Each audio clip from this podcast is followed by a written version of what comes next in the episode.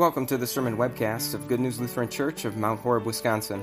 The following sermon was preached on Sunday, July 9th, 2017, on the basis of 2 Timothy 4, verses 1 through 8.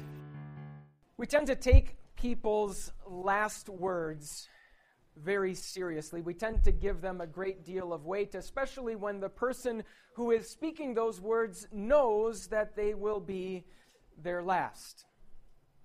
One set of last words that has been held on to down through the centuries belongs to the Greek philosopher Socrates.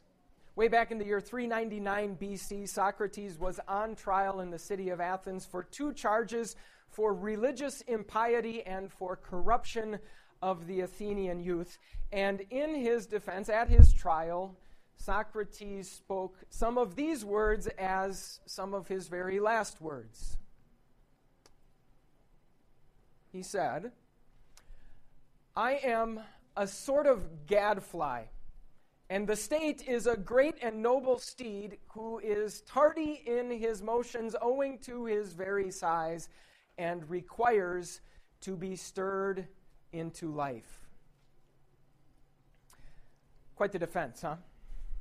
Socrates is basically comparing himself to a horsefly He's basically saying to the people of Athens, Look, I know that I've been a pain in your you know what, but I am a necessary pain in your you know what, because sometimes the ideas that are most out of step with what a, society believes are the ideas that that society needs to hear the most. I'll let history decide whether or not that is in fact true in the specific example of Socrates, but the reason I bring his words to your attention this morning is because they bear a striking resemblance to another set of last words, the verses and the words that we are looking at today. You might remember that last week we talked about how Christ calls us as a church to bring blessings to our community and to our country through the mission that He has given us as a church.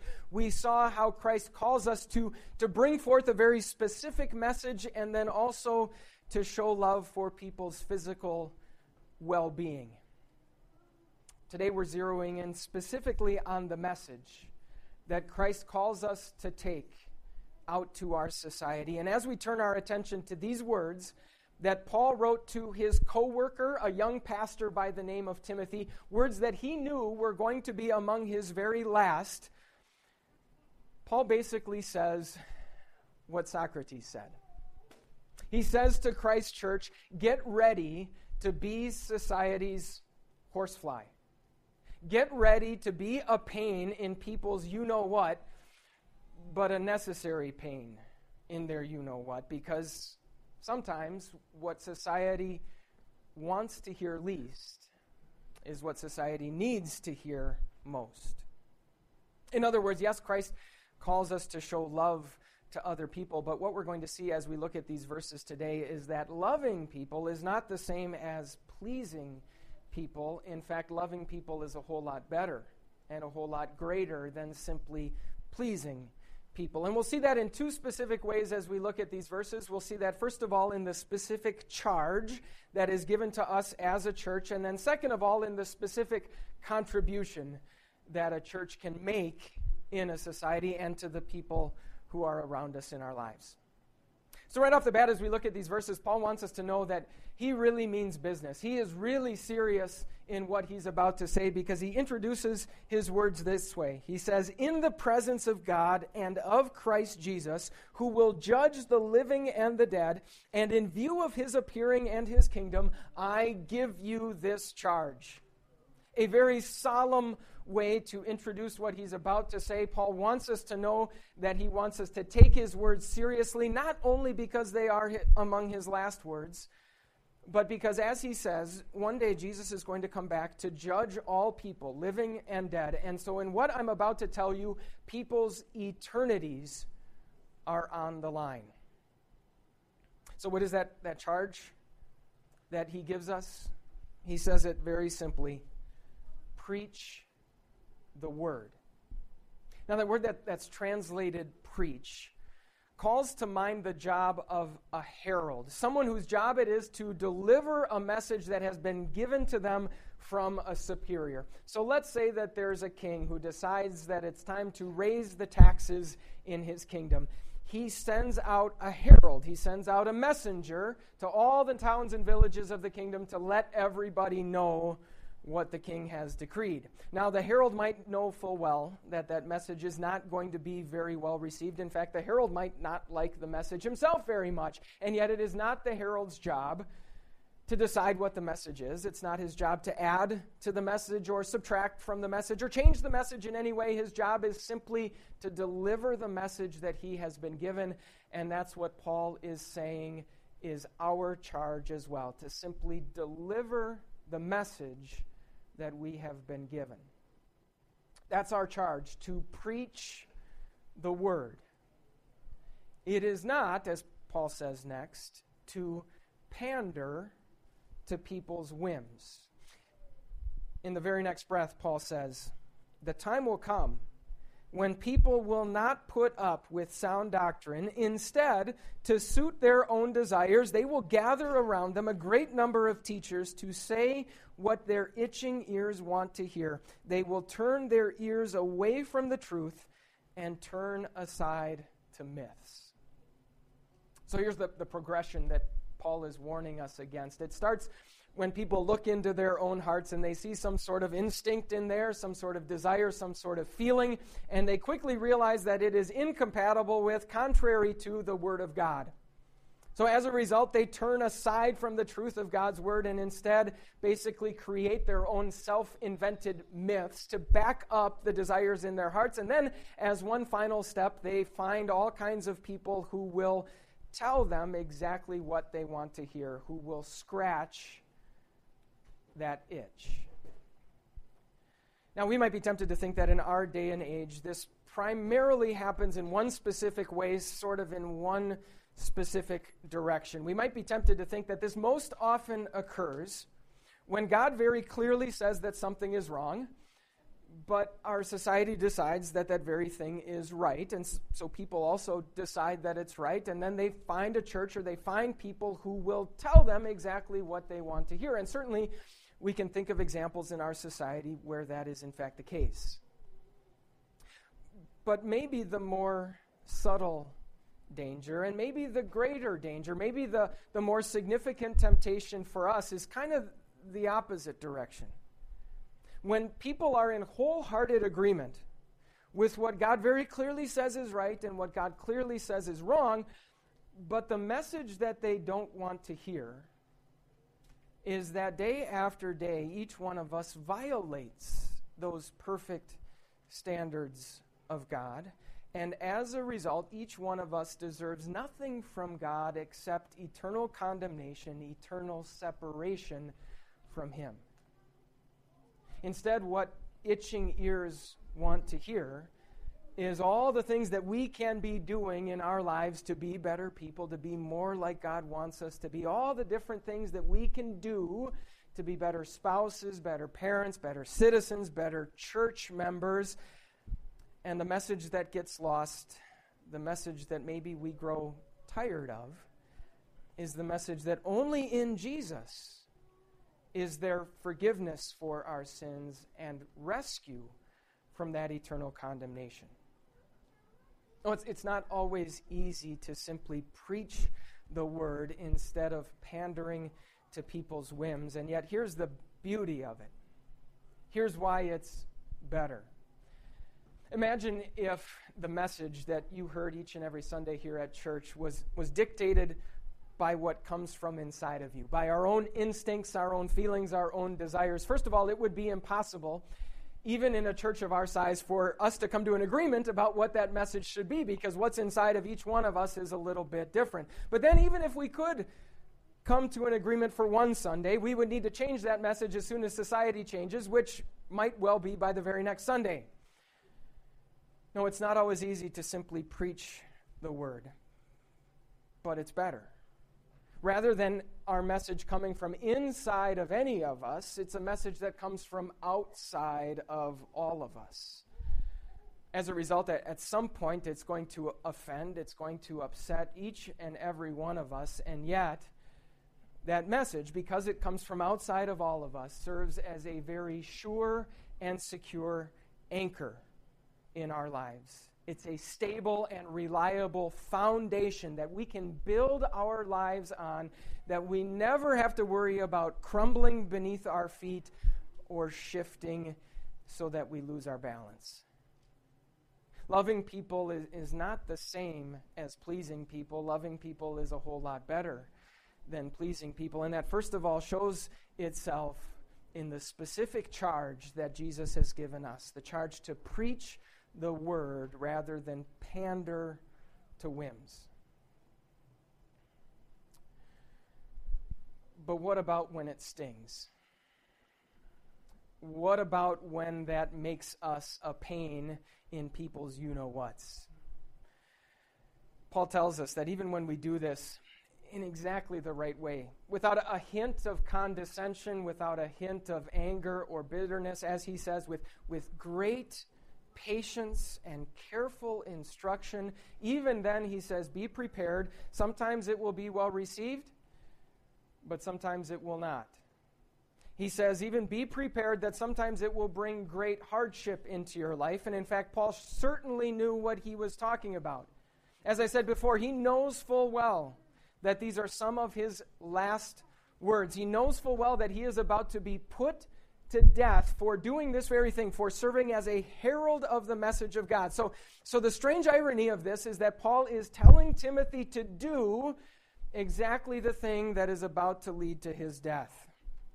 Timothy's maybe wondering about that a little bit.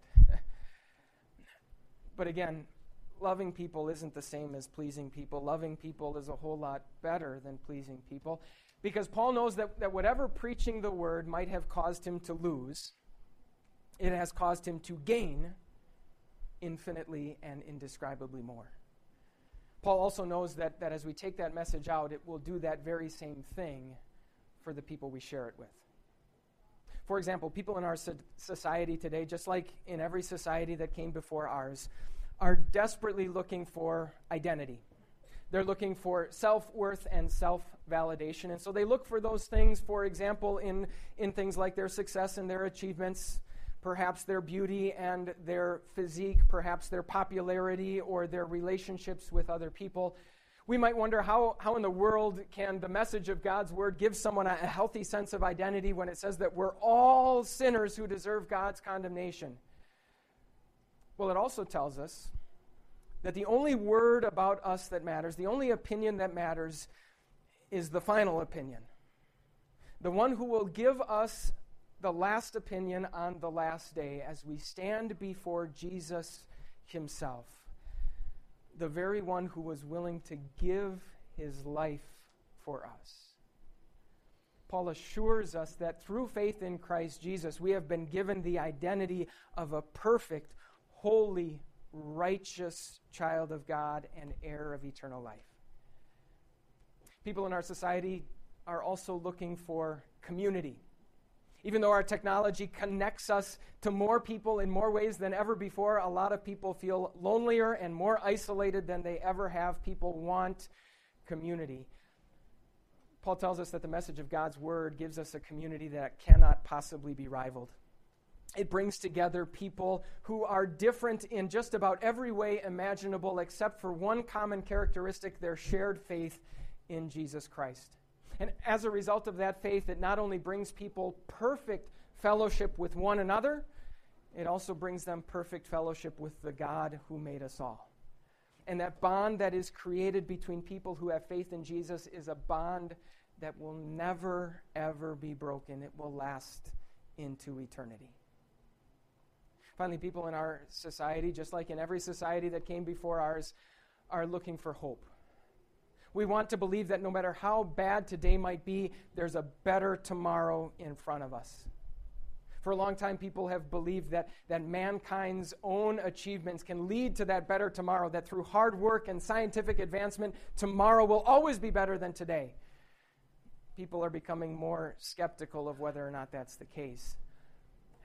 And yet, Paul points us to a much better, much more certain hope He tells us that this life will always be a struggle, it will always be a fight, but when that struggle is done, there is in store for those who have faith in Jesus a crown of victory and a perfect eternity in heaven. Now, loving people is not the same as pleasing people. Loving people is much better than that, not only in terms of the charge that we've been given, but also in terms of the contribution that the message of God's word can make to people's hearts and lives. You can probably guess how things turned out for Socrates as he stood trial. I, I, already told you that those words I showed you were some of his last words. And sure enough, Socrates was convicted of those charges that were brought against him. And as a, a punishment for what he had done, he was forced to drink a cup of poisonous hemlock that would bring about his death. And yet, right before he did that, the very last words that came out of his mouth were, were, again, similar to Paul's in that they were addressed to one of his faithful companions. Right before drinking that cup of hemlock, Socrates said this.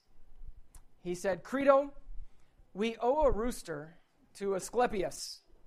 Please don't forget to pay the debt. That really says it all, doesn't it? I mean, what more could you possibly say than that?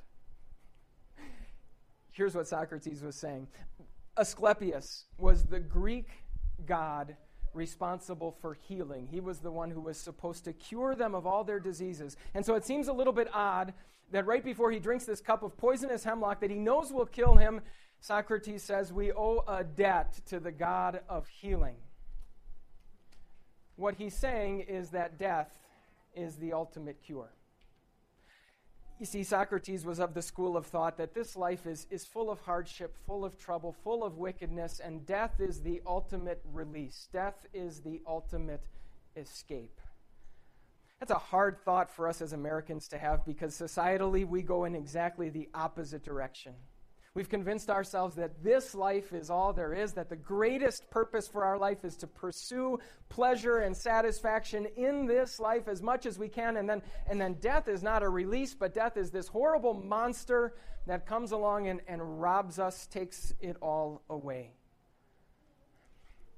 Friends, apart from Christ, those are our only two options. In Christ, we have something far, far better yes, death is in fact a horrible monster. Something God never intended to be a part of our world, an uninvited intruder.